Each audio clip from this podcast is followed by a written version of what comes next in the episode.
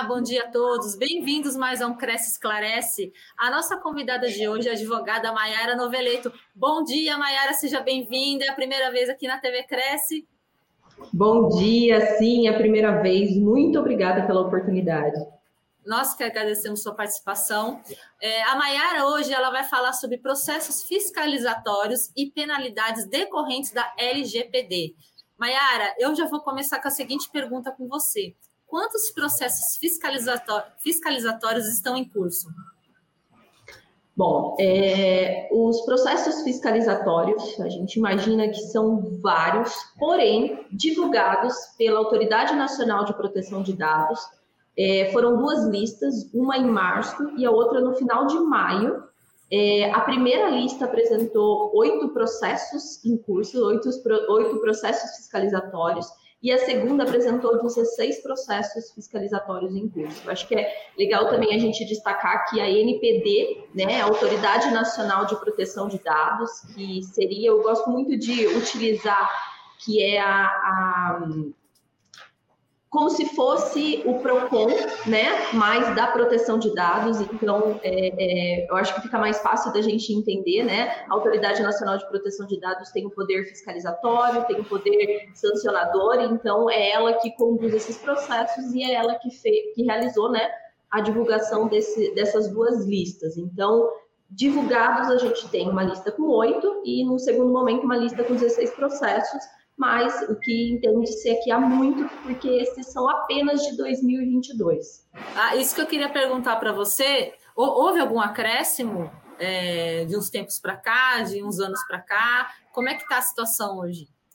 É, a, a, muito se esperava por regulamentos que a Autoridade Nacional de Proteção de Dados é, pudesse publicar para que a fase né, fiscalizatória se iniciasse de fato. Então, se esperou primeiramente que os artigos da própria é, Lei Geral de Proteção de Dados entrassem em vigor. Isso aconteceu lá em agosto do ano passado. Depois disso, se esperava, do ano retrasado, depois disso se esperava o processo, é, o regulamento de fiscalização. Então, isso né, foi publicado e se aguardava o regulamento da dosimetria da pena, porque ainda que o processo fiscalizatório pudesse ser instaurado, ele não podia ser finalizado, porque a dosimetria das penalidades, né, das sanções, ainda não havia sido publicado. Ele foi publicado recentemente, em final de fevereiro desse ano. Então, depois disso que começou-se de fato né, a publicação das listas e dar mais publicidade para esse andamento do, dos processos fiscalizatórios. E quais as, são as infrações que foram fiscalizadas? Olha, tem, tem muitas ali. A, a, nessas listas, a Autoridade Nacional de Proteção de Dados, ela divulga um escopo da análise, né, que é mais ou menos a matéria do que versou esses processos. E ali tem-se diversos é, é, motivos para, como, por exemplo, ausência de nomeação de encarregado de proteção de dados, é, o volume muito alto de compartilhamento, né, de tratamento de dados por uma instituição ou, ou uma empresa, é, tem-se também é, ausência de medidas de segurança, tem ausência de medidas efetivas, né, que são aquelas, aquelas ações que a gente sempre fala, né, ações para adequação à Lei Geral de Proteção de Dados.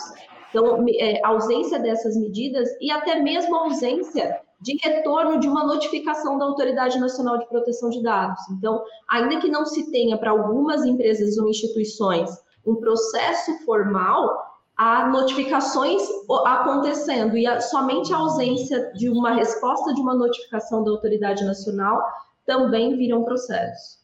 E como se iniciam esses processos fiscalizatórios, Mayara? Olha, ele pode ser por denúncias no site da Autoridade Nacional de Proteção de Dados. A gente tem duas formas de realizar essas denúncias: uma por descumprimento da lei, e aí qualquer pessoa pode realizar essa denúncia, até mesmo uma pessoa jurídica ou qualquer pessoa física, estando ou não envolvida naquele descumprimento. E uma segunda forma de denúncia é a questão da, da, da denúncia pelo titular. Então, um titular de dados entra com uma solicitação né, aí para quem trata os seus dados, não há retorno, há retorno insuficiente, e aí ele pode também realizar uma denúncia. Então, essas ali são alguma, é, do, do, dos motivos para se iniciar um processo e também quando é um incidente de segurança, a gente tem por obrigação comunicar à Autoridade Nacional de Proteção de Dados. Então, aconteceu um incidente, eu preciso, por né, determinação da lei, realizar a comunicação. E a depender dessa comunicação, da forma como ela é, de medidas que anteriormente deveriam ser adotadas e não foi, também pode-se iniciar um processo fiscalizatório. E, e, quais as punições e sanções que podem ser aplicadas?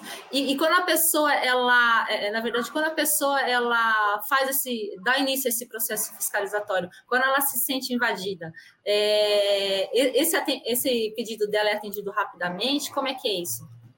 É, o, o, hoje, é, ainda que o titular entra e faça essa denúncia, a autoridade nacional, que né, muita gente tem aquela, aquela fama de falar que não vai pegar ou que não está sendo fiscalizado, porque é, é um ainda muito pequena a Autoridade Nacional de Proteção de Dados. Então, o volume né, e, e, e, os processos que são iniciados, ele é muito mais por um volume alto de denúncias pelo mesmo motivo, ou é, é um segmento que está ali mais destacado. Então, hoje se inicia-se por, por, por, essas questões, quando se tem destaque. Não necessariamente a cada denúncia um novo processo será iniciado. Entendi.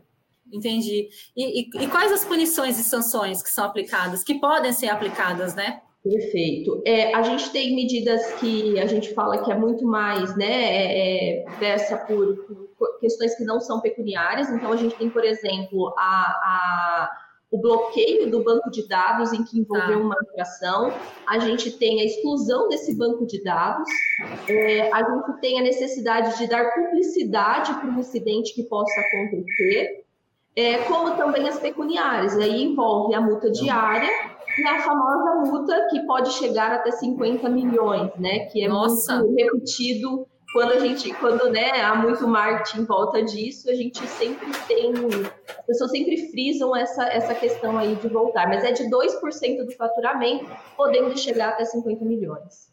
E quais os limites de, de, de desculpa, dosimetria das sanções e penalidades?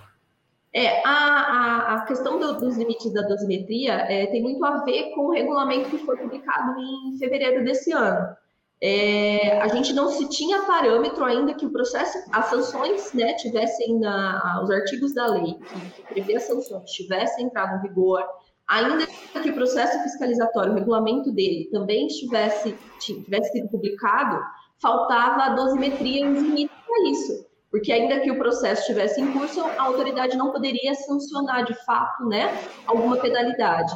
E aí a dosimetria veio para isso, ela veio para dar parâmetros. Então ela classifica as infrações em é, leve, média e, e, e, alta, e ela também define questões de atenuante, questões de, de, é, é, né, de, de atenuar a pena ou de aumentar a pena, as questões de reincidência. Então, ela prevê tudo isso. Bom, é, o que a gente pode, por exemplo, dar de exemplo aqui, de limites para essa pena, muito mais olhando para as que são pecuniárias, que eu acho que são as que devem importar muito mais, até porque né, dói no bolso, e aí eu acho que as pessoas têm uma atenção maior é, por exemplo, para a multa, a multa, a multa simples, né? A multa que pode acontecer para um cenário de uma pessoa é, que não tem CNPJ, ou seja, um profissional que trabalha ali de uma maneira independente, é, que não tenha é, um CNPJ constituído ou uma formalidade, mas que trate dados com finalidade econômica, para ele, por exemplo, uma multa por cada infração cometida pode chegar a 15 mil reais. Então, se a gente pensar numa esfera de um profissional que trabalhe de uma forma independente e que tenha uma multa de 15 mil por cada infração cometida, eu, eu entendo que é até pesado em alguns cenários. Então, é, a dosimetria ela vai versar sobre a infração cometida, sobre a boa-fé do infrator, é, sobre os tipos de dados que foram tratados. Então, por exemplo, se foram tratados dados de saúde, dados de criança e adolescente, dados de idosos, ele vai ter um peso maior. É, tem as questões da reincidência, tem as, tem as atenuantes, então tem alguns cenários que é esse regulamento da dosimetria dá de parâmetro aí para aplicação das sanções de fato. E Mayara, como é que está no segmento imobiliário? É, quais os processos que existem dentro do segmento imobiliário, que esse assunto é o que realmente interessa para o corretor de imóveis? Perfeito. É, da lista que foi divulgada, não tem nenhum segmento hoje que seja de fato do segmento imobiliário. Mas o que é importante a gente destacar é que, paralelo aos processos da autoridade nacional, que seriam os processos administrativos, a gente também tem os processos que correm, que correm na, na justiça comum. Então, há processos correndo na justiça comum, são mais de mil processos que né, tem um, um, um parâmetro ali, tem um medidor né, na, em alguns sites dos processos que versam sobre matérias de proteção de dados, e esses sim são milhares, e lá a, também pode ter é, é, processos em que versam algum motivo para algum, o segmento imobiliário estar envolvido. Então, é, não só se preocupar com a lista, mas também se preocupar com a justiça comum. Ô, Maiara, qual seria a aplicação para o corretor de imóveis? O que, o, o, o que é, de multa, enfim, todo esse processo aí? Por corretor? É, a, eu acho que para o corretor, a depender de como ele estiver, né, aí falando mais juridicamente, se ele estiver vinculado, por exemplo, a, a uma, imobiliária, algum outro negócio, ou trabalhar de forma independente, tudo isso precisa ser analisado. É, mas ele, sendo um agente de tratamento de dados, ou seja, se ele realiza o tratamento, se na atividade dele ele coleta dados, ele transfere dados, ele utiliza para uma para o envio de propagandas de marketing, sabe, de promoções que possam haver de algum novo negócio, qualquer coisa que envolve, ele sim pode estar é, é, envolvido e, e sobre ele pode ser aplicado algum tipo de sanção.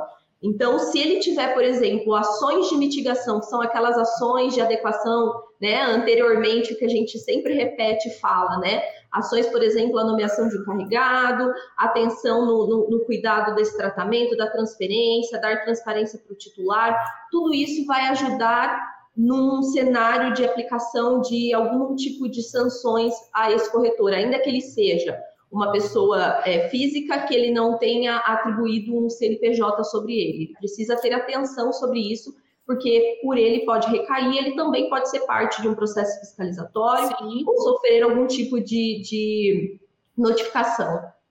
Maiara, encerrando aqui, eu queria perguntar para você, eu queria, eu queria, que, na verdade, que você desse uma orientação ao corretor de imóveis sobre a LGPD, alguma coisa específica para a gente encerrar aqui a nossa programação. Perfeito. Eu acho que o, o, o importante é, é, é, eles tomarem ações de mitigação, então seriam as ações preventivas. Eu acho que no primeiro momento, pequenos ajustes e pequenas ações já iriam ajudar muito para que, num cenário de fiscalização, de notificação ou de denúncia, né, atenuasse o cenário de um corretor. Então, por exemplo, ele pode é, é, criar um canal de atendimento ao titular e dar publicidade para isso no seu site, no seu, é, é, é no seu WhatsApp, que seja. É, ele pode criar ali, né?